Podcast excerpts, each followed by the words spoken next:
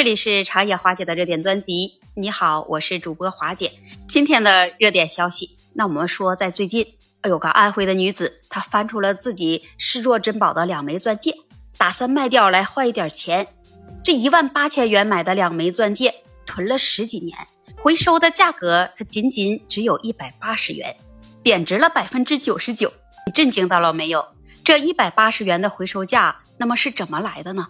其中有一枚钻戒是他在十六年前花了四千元来买的，但是店家现在开出的价给了一百元。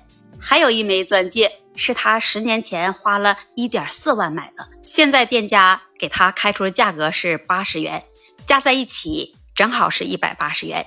这店家还在说啊，这已经是这行业内能给的最高价格了。那可以看出来，这钻石在店家那里估价。基本上是接近零，我们呢不难看出来，因为这贵的钻戒店家反而估价的价格更低，而这一百八十元那基本就是一个戒托的价格，还要建立在戒托并不是黄金材质的基础上。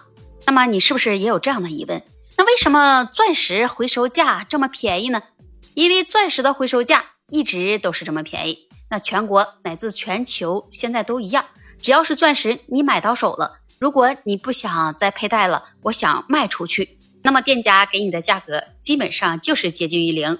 还有一名是山东德州的一名女子，她家里也是着急着用钱，于是她就把珍藏了已久的结婚钻戒给拿出来了，准备去卖，也打算换点钱来应急。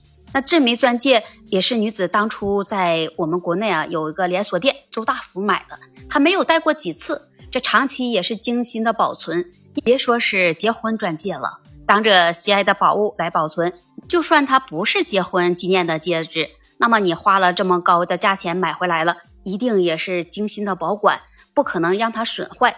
且这名女子她在当初买这个钻戒的时候，鉴定证书、什么发票啊，保存的一应俱全，这品相也如此的完好的钻戒，典当行直接就给了打了一折。从这位女子展示的鉴定书上看。它上面清清楚楚写着，这戒托的成分就是十八 K 金。那么，如果要是没有这个十八 K 金材质的戒托托住了这个价格，这名女子的钻戒那回收价值那估计也只有几百块钱了。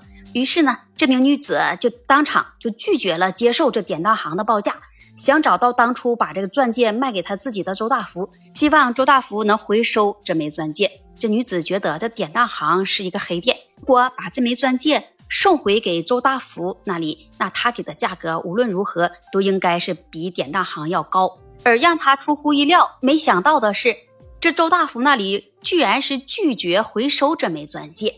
这并不是针对这名女士不收她的钻戒，而是周大福从来就不回收自家卖出的钻戒，也不开通回收的业务。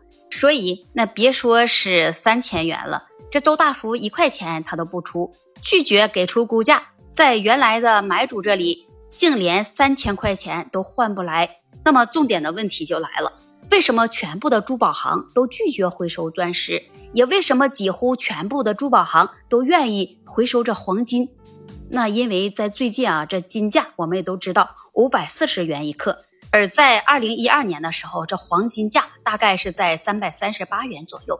那么如果是十年前，你花了一点八万元。购买了黄金，那么今天可以卖到二点八八万元。那如果是十年前你花费了一点八万元买入了这钻石，那么今天一算就可以卖到零点零一八万元。我们可以算一下啊，那双方的售价大概是一百六十倍的差距吧。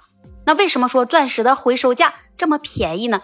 因为它钻石本身就不值钱，值钱的是它营销费。这一点和黄金它本质就有区别。而黄金它本身就很值钱，你不需要任何的营销费用。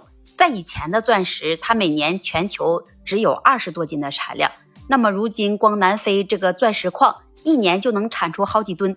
而且到了二十一世纪末，那人工培育的钻石的技术彻底那已经就成熟了，人工钻石和天然钻石你没有任何区别。